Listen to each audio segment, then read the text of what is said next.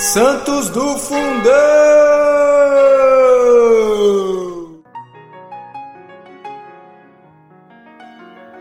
Oi, pessoal! Hoje vamos ouvir sobre São Domiciano, monge e confessor. São Domiciano de Militene viveu sobre a conduta de Santo Eutímio, o Grande, e de Teoctisto.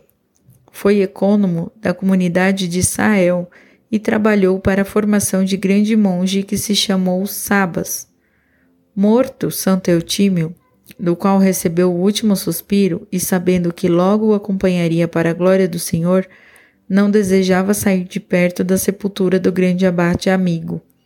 E, conforme Eutímio dissera, sete dias depois de que falecera, apareceu-lhe dizendo: Vem gozar da glória que te está preparada. Deus quer que juntos habitemos o céu.